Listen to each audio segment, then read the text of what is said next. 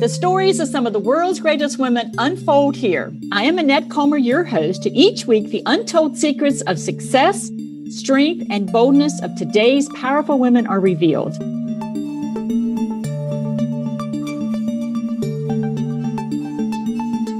Today's woman came from a broken family and was the youngest of eight children. There wasn't much money, and she ended up living with her aunt, who showed her what abundance looked like. In college, she studied fashion and enjoyed quick success. But then love came along, and she married and had children. Her husband and she founded a wine business, but she wanted something more for herself. She decided real estate would give her flexibility and good income, and she became what seemed like an overnight success. But her husband died, and she found herself alone with six children. After his death, she moved to Italy to be closer to his family. And in this culture, she saw very different social norms for women, an insight that put her on a path to greatness to help women be more. Today, she is back in the US, and as a real estate broker and life coach, she is changing how women live and view themselves. It is my pleasure to introduce you to Brenda DeBari. Hi, Brenda. Thank you for joining me today. Hi, Annette. So good to be here. Thank you for including me in this amazing platform that you have created it feels great to be able to connect with people who might be of like mind and who are looking for inspiration in other women. So thank you. Well, we're going to have a lot of fun today. And we're going to have such a little time together. And I have so much I want to draw out of you. So we're going to get right to it. Okay. So you lost your husband and found yourself having to raise six children by yourself. So, how did you manage to move forward with such a shakeup in your day to day reality? You know, I feel like the first year after, in looking back now, I can recognize that I operated in a state of shock. There was like a sense of uh, physical floating, almost it was almost like a loss of the physical touch of earth.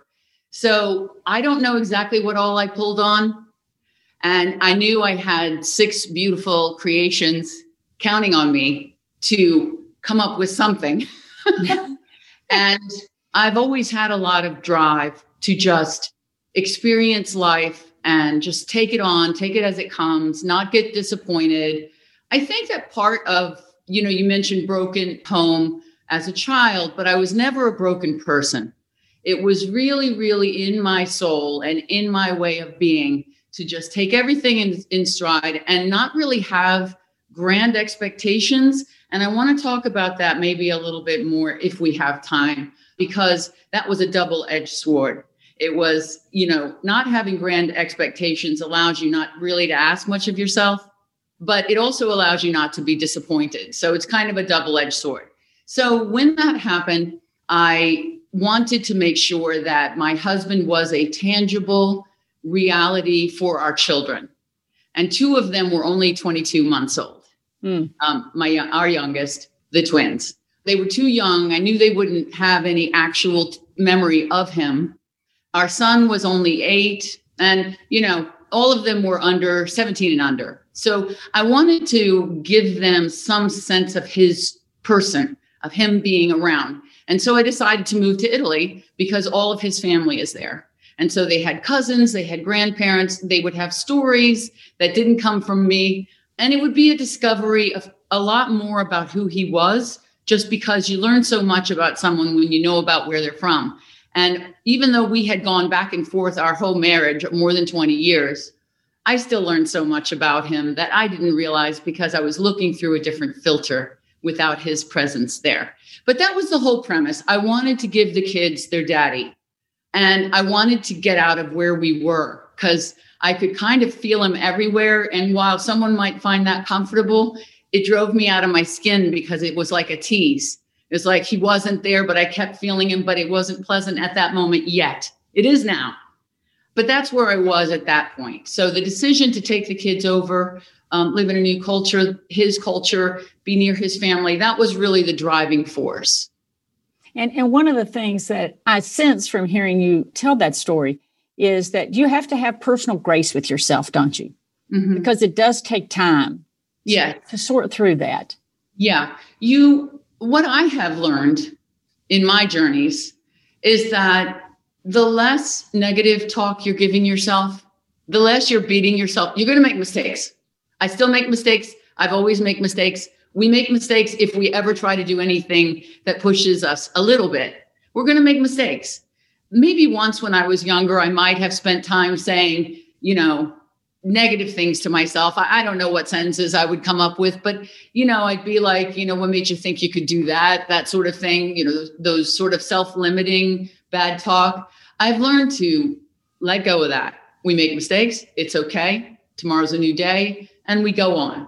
And it wasn't easy to get the decision. To, I took a high school senior and a high school freshman mm. um, and a college freshman and a fifth grader over to a school system that they didn't speak the language. There were moments that it, they didn't support my decision. I'm sure. and there were moments that I thought, what have I done? You know, these self doubt moments. But I just believed in what I was doing. And so I just went through it and I forgave any missteps along the way. Yeah, beautiful. And that self forgiveness is so important, isn't it? Yes. Yes, it really is. So, so often women get an upfront look at the inequities of treatment of men versus women. Mm-hmm. So, did you see this during your time in Italy? And if so, how did it change you? You know, Annette, that was one of the biggest sort of culture shocks. I was always taken in as an Italian. I speak the language fluently, spent many, many years of my life going back and forth, living in a family scenario, not hotels. So I always felt kind of Italian. But going over there without my husband sort of as my filter really gave me a different impression. And i was able to perceive things i hadn't before because i was a married woman before and now i was single. So men were approaching me in a different way. And i was looking at the culture in a little bit of a different way. And i love italian so please don't anyone take offense that i'm talking bad about italians. But i noticed that they seem to be in a different era with the way women are spoken to and regarded. It's still much more smile, honey, you know, that kind of thing that we've, you know, I know we have a long way to go, but we have really made it a long way as well. And it really stood out to me that if I smiled too much to someone, which I, I'm a smiler, I love to smile. I feel it, it comes from my heart. It's not, it's effortless. I don't try to smile, my face just does it. And I found that that was being mistaken as you know being interested in a different way. You know i found a lot of comments about women drivers and women this and women that. A lot of these old things that we've tried to wash our society of are still very much alive and going there. So it was a bit of an eye-opener for me. So it changed you in terms of you realizing that the bubble you were living in in the us really wasn't the same all across the world it wasn't and it made me more because i think that sometimes at least with my personality, sometimes I think you just need to try harder as opposed to really realizing, you know, no matter how hard some people try, it's not going to be given to them. Like it's a much harder battle than it should be. And I'm in New York City, so it's a very progressive city. And we see a little less of certain things here. There are a lot more powerful women in business here. It's a normal part of our landscape. So it isn't quite as off or quite as challenged as it might be in other areas or places where that isn't such the case. You know, in, in Italy, they still have quite the older generations are still given preference. It's very hard for young people to get a start. You know, there's those sort of things that exist, and gender is is in there as well. Women work, women are very much part of the workforce in Italy just as they are here, but they might not quite get some of the jobs that we are able to now get here. We're not mm-hmm. done. We're not done at all. We, we got a lot of work to do yet. but it was it was interesting for me to live in a culture where they might not be quite where we are with it. And so it kind of it made me more cognizant of it and more aware that oh, this really really does exist. And there's a lot more work for us to do. There's a lot a lot of work and I have 5 daughters. Oh, we get we so got. I, I have a lot of self-interest here. Aside from my own path, because I'm I'm a type that just doesn't take no. But I have five daughters that I want to see run the world too. Right. You know, and I'm so thrilled that we have Kamala Harris as a, an example now, and so many other women who are breaking through. We, you know, we're still not there in the CEO categories, but we're hammering, we're hammering, we're, right. we're knocking our way through. So absolutely, um, yeah. absolutely. So, one of the things in our earlier conversation, you told me that it bothers you that women don't demand more themselves. So, yeah. the question to you is it as simple as they don't want more, or is it more complicated than that? I think it's far more complicated than that. And when I say something like that, it really is something I have learned and recognized within myself more than it is a criticism about other women. I know that I really never demanded me, my time, stuff for myself. I'm a giver by nature, and I hope to always stay that way. But the problem is, you have to make sure it's reciprocated. You have to make sure that you're getting as much as you're giving. Um, and it's not because it's a tally, it's not a score sheet. I gave you one, you've got to give me one. It isn't that. It's a matter of not putting yourself second, not putting yourself behind, because the more you do for yourself, the more you have to give. And I think it took me my whole life. I think I'm still realizing this in a more tangible way and just taking the time I need to dedicate myself to my work, to things that make me more powerful so that I can give more to my children, to my friends, to my husband. I'm remarried, by the way. Yeah. Um, you know, to everyone around you, the more that you have built up of yourself, the more you have available to share. And I'm not speaking about monetary things. I'm not talking about buying people things. I'm talking about the richness of your conversation. I'm talking about the warmth of your embrace. I'm talking about the capacity to empathize the ability to listen. All of those things come with developing yourself and taking care of your own needs. Yeah, and I think that's so wise, Brenda. I really do. I'm so glad you shared that perspective.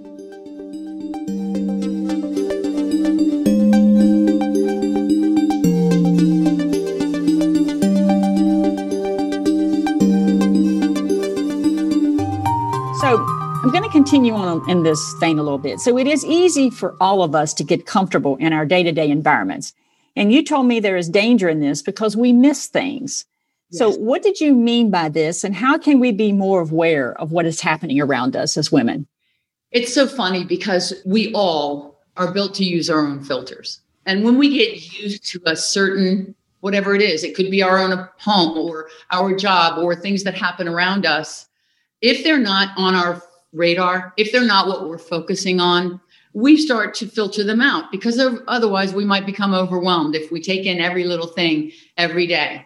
But the problem is you can become sort of, you know, stuck and not keep pushing yourself to grow if you allow yourself not to be curious like a kid, you know, well, how did they build that? When did when would the you know any question you see a kid asking you and they're like you know making you late and you, you just want them to stop?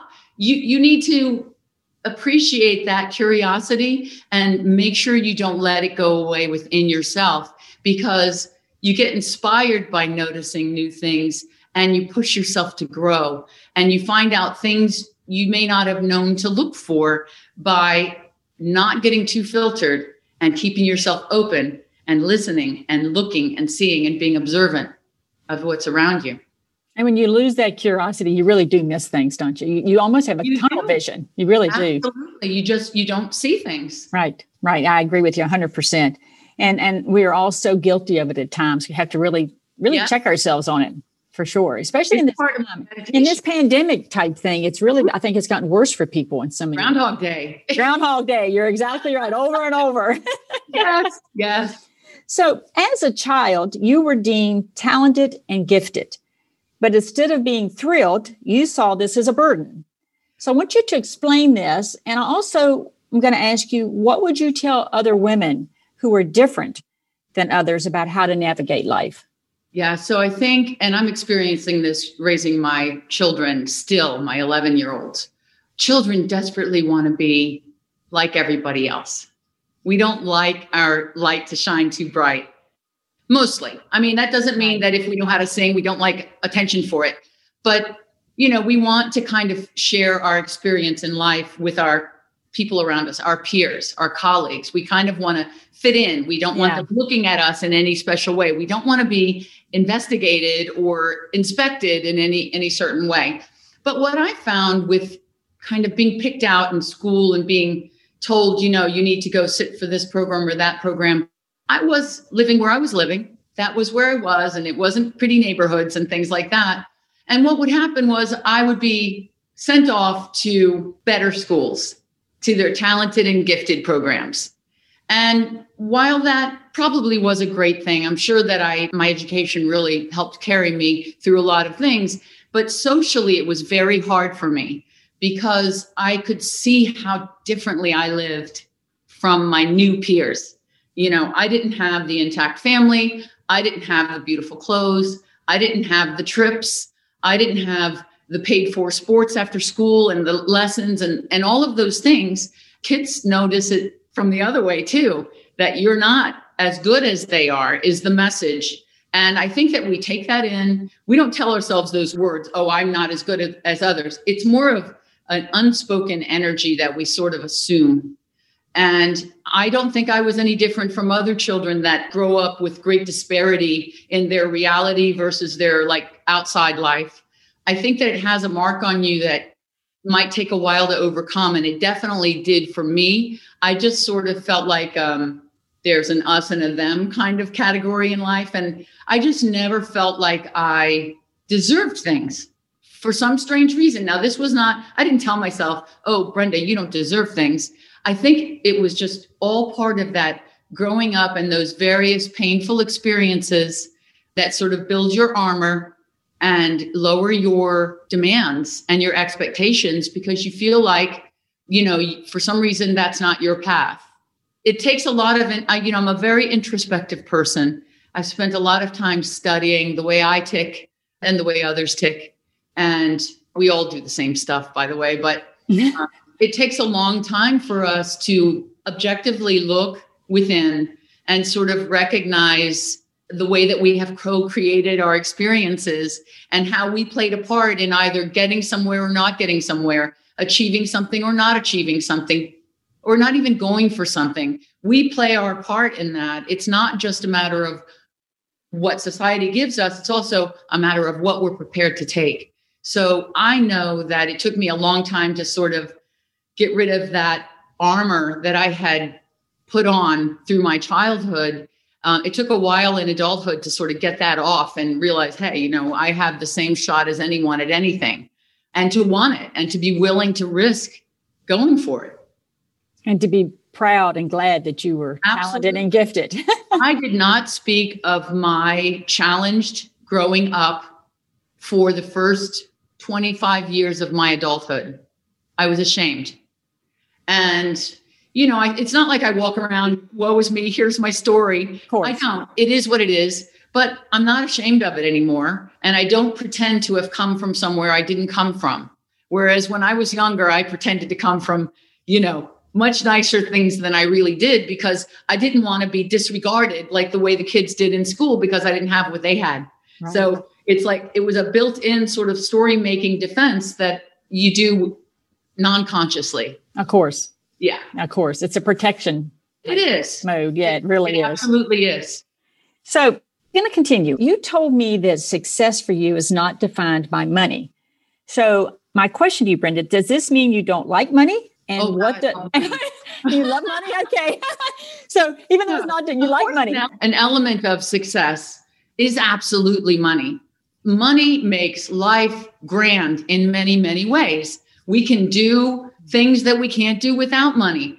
Everybody loves a great vacation. Everybody loves to buy whatever they want to buy, right? Whatever it is, everyone has their own idea of what's important. Somebody has to buy a yacht. Someone else couldn't care less about that and just wants to have a comfortable home. You know, whatever it is for you, um, money is good. And I like money and I'm not ashamed to strive for financial success. I enjoy financial success now and I'd like to build on it. I'd like to be able to do more with it. So I don't mean that it's not part of it. What I mean is it's not everything. You know, to me, if you don't feel good in your own skin, no matter how glossy you dress yourself up and what you live in and what you drive, you're not going to really be happy. So, success to me is feeling really healthy and happy and enjoying life. That's success. Money is an absolute element it is very hard when people can't pay the bills. It is very hard to rise up and do all of these things that people say go meditate, go work out, go work out where when you can't, you know, afford to get a car to go somewhere. So, you know, money is a very, very beautiful help in life, and it's definitely an advantage to have it. So, it is a part of success. But to me, you're not a successful person. And, and I'm speaking of myself. I'm not a successful person if I'm not treating other people the way they deserve to be treated, if I'm not treating myself the way that I deserve to be treated, if I am not raising my children the way that they deserve to be raised. So, those are all elements of success. For me, when I get up and give someone a seat that needs it more than I do, that's a successful move. That all of that sort of thing is part and parcel um, to what I consider to be success. Yeah, and I think that's a beautiful way to put it. And I think it's good to remember that we have to anchor ourselves in many things besides our financial worth. That's right. Yeah, for sure. Yeah. So I'm going to go a little bit deeper into the personal space with you, Brenda. You thought you would never marry again, but yet this recently changed. So, what did you need to make a marriage relationship work for you again? So, first, I should explain why I thought I never would. I thought that I never would because I found that it would be very difficult. I have six children. They are definitely my priority. And it is very difficult for a grown man uh, in my age interest who is interested in putting himself aside so that you can put your kids first. So that was really the main thing that I thought, you know what, I'm just not going to be interested in remarrying because my kids deserve to have all of my uh, focus that they they should have and that they need in order to succeed in their lives and be you know set off on the right foot like i deemed part of my contract when i gave birth. That was one reason why. The other reason why is i've grown a lot. I'm tough to match um, you know i am not going to get less than you know what i consider to be someone stronger than me in many categories intellectually, courage, like all of these different ways. Like, I want someone equal or better. And that's hard to find in a single person because many times people become single because they, they're fighting their own demons. So that's not always and you know things happen to different people so I, am certainly not broad stroking this it was it's just very hard as you get older to find the right person to date who isn't dealing with a whole host of their own stuff. It is difficult. And I have my own stuff. So I'm not saying I'm perfect, but I felt it wasn't good for me or my children for, for my focus to be finding that. So if it came, it came. If it didn't, it didn't. I kind of thought that it probably might not, just because most men like to have some attention too.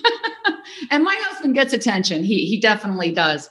But my kids were younger. They're getting older. It's getting easier. I'm down to two minors uh, four adults. So it's definitely easier now. It just definitely was not on my radar wasn't my focus. I figured i'd date have fun but it would kind of be that.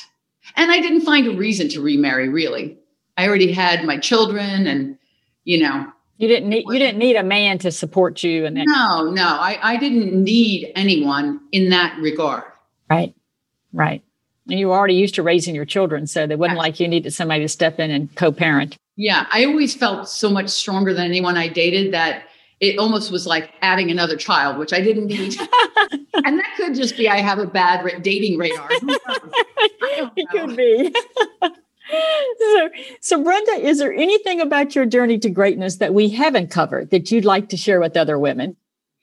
Well, honestly, the thing that I can say has made me reach a level that I feel really happy about is delving into sort of self development and learning kind of what makes you tick and how things work and what's important and getting rid of all of the bad chatter that that's many people not just women men and women can have to themselves those are the things that have made me more successful in my real estate career they have guided me toward adding a career of life coaching and executive coaching.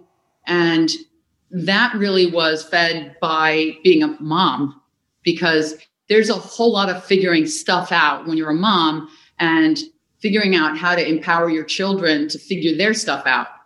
And coaching really fits beautifully into that because, uh, you know, coaching, we never ever tell someone what to do. We're not advisors. We help people see their own way. We all have our own way, our right. own right, and our own things to figure out.